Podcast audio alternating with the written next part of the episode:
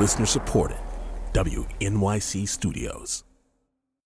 Hey, Lulu here. Whether we are romping through science, music, politics, technology, or feelings, we seek to leave you seeing the world anew. Radiolab adventures right on the edge of what we think we know, wherever you get podcasts.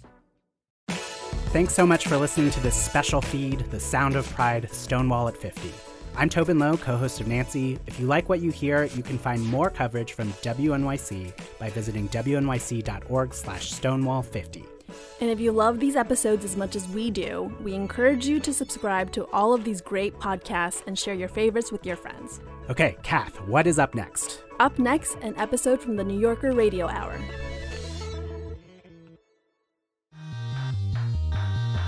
The novelist Edmund White has been at the center of gay fiction since the 1970s. His book, A Boy's Own Story, was the first widely read coming out novel in America, and he's written many novels since, along with four books of memoirs, collections of essays, a play, and biographies of Marcel Proust and Jean Genet.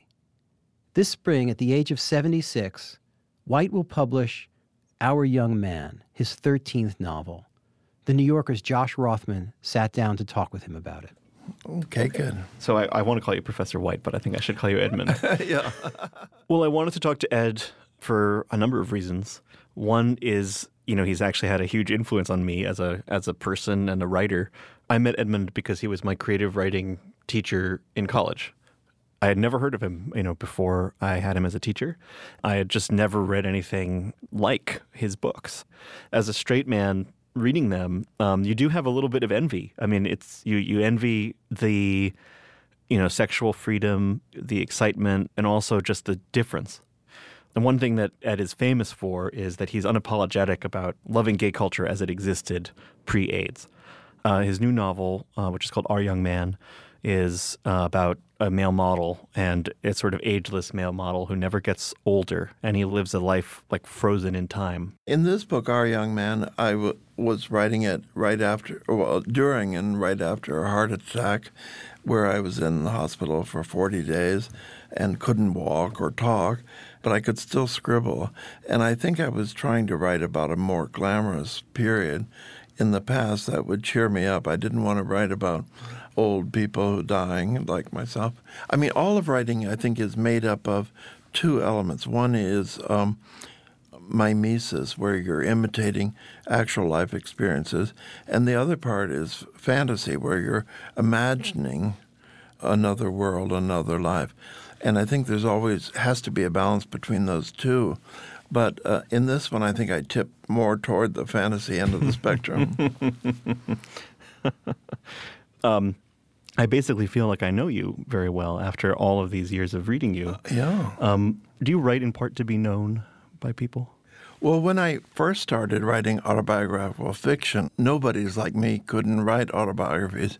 You had to be the winner of the Battle of Iwo Jima or something to write a, a memoir. In writing about sex in such a frank way, was there any? Did what was your feeling in doing that? Well, I felt rather defiant about it. I still feel this that it's uh, one of the most important parts of human experience. It's where people actually live in their minds, and that it's remarkable how little it gets written about.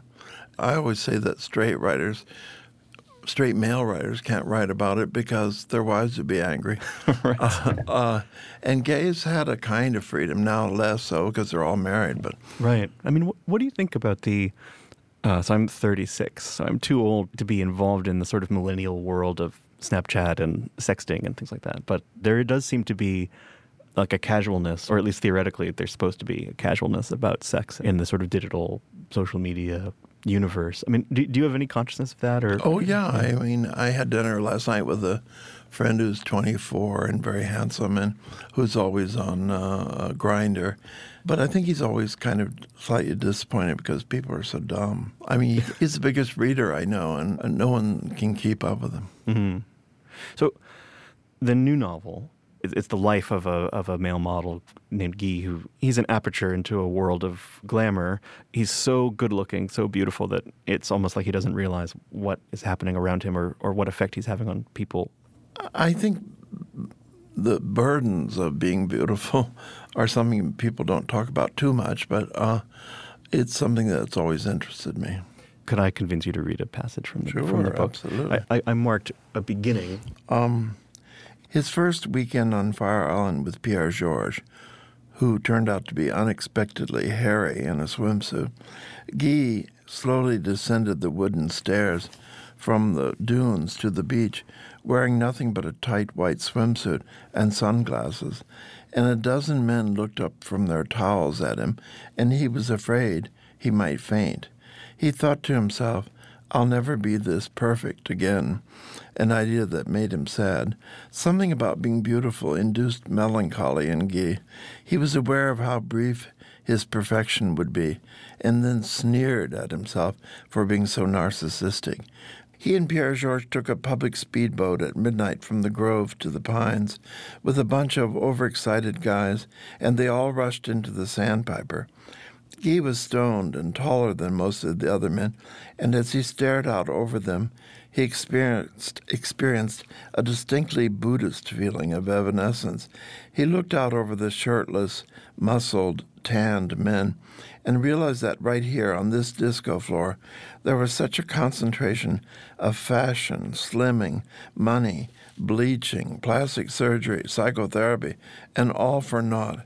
In a few years, they'd all be old walruses, and in a few more, dead. Thank you. I mean, when I first started to read you as a 18 year old straight guy uh, who had mostly read novels by straight men, I had just never read anything about uh, male beauty. Like that, the vocabulary of beauty had just never been applied to men, and it, it changed my view of the world. I mean, it changed the way that I saw myself and other other men too. How does beauty work in, in gay culture, gay life, and, and how has it changed over over time? The Well, when I was young, uh, the only thing to be was a beautiful boy in gay life. And then when you turned 30, your friends would have a funeral for you because your life was over. But there was a, a real dichotomy of the men and the boys. The boys were the objects of desire, and the men were the predators, and uh, who had to pay money usually to go to bed with the boys. But uh, with gay liberation, everything changed, and suddenly the new ideal was to be 35 years old with a mustache and to have a lover and adopt a Korean daughter. And there was a kind of emphasis on being macho and working out at the gym. I mean, before the gym, you had to be beautiful, born beautiful.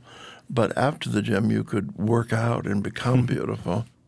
So, you know, when I think about sometimes if I'm trying to describe what your books are about to people, I'll say they're they're about love. They're love stories. A lot of your novels are love stories, but they're not like Jane Austen. They don't end at the moment of, of love. They kind of continue into time. Do you think of yourself as a romantic person or someone? yeah, yeah, I do. Uh, uh, I think, uh, yeah, I, I made everybody furious during the AIDS year when I said, well, some things are worth dying for. Uh, but uh, people didn't want to hear that. Uh, Yeah. But uh, Foucault used to say that for straight people, courtship was the important thing, and it led up to marriage or the or consummation of sex somehow. And that um, for gay people, the most romantic moment was putting your trick, whom you just had sex with, in a cab, sending him uptown. And uh, that it, when you were alone and could muse about what the whole thing was like or, and replay it in your mind, that was more romantic than the courtship. Yeah. You know, gay life has changed so much. And as a novelist, the aesthetic possibilities of it have changed.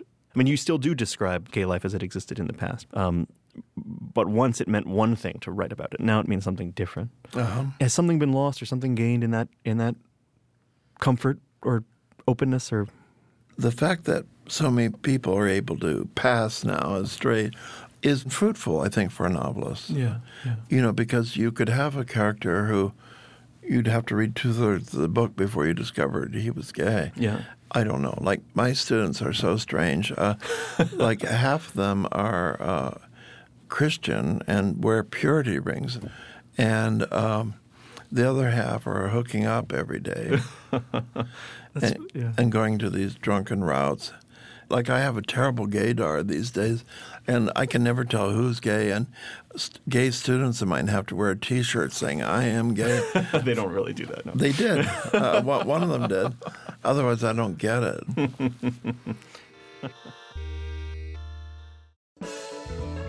Thanks so much for listening to this special feed, The Sound of Pride Stonewall at 50. If you like what you hear, you can find more coverage from WNYC by visiting wnyc.org slash stonewall50.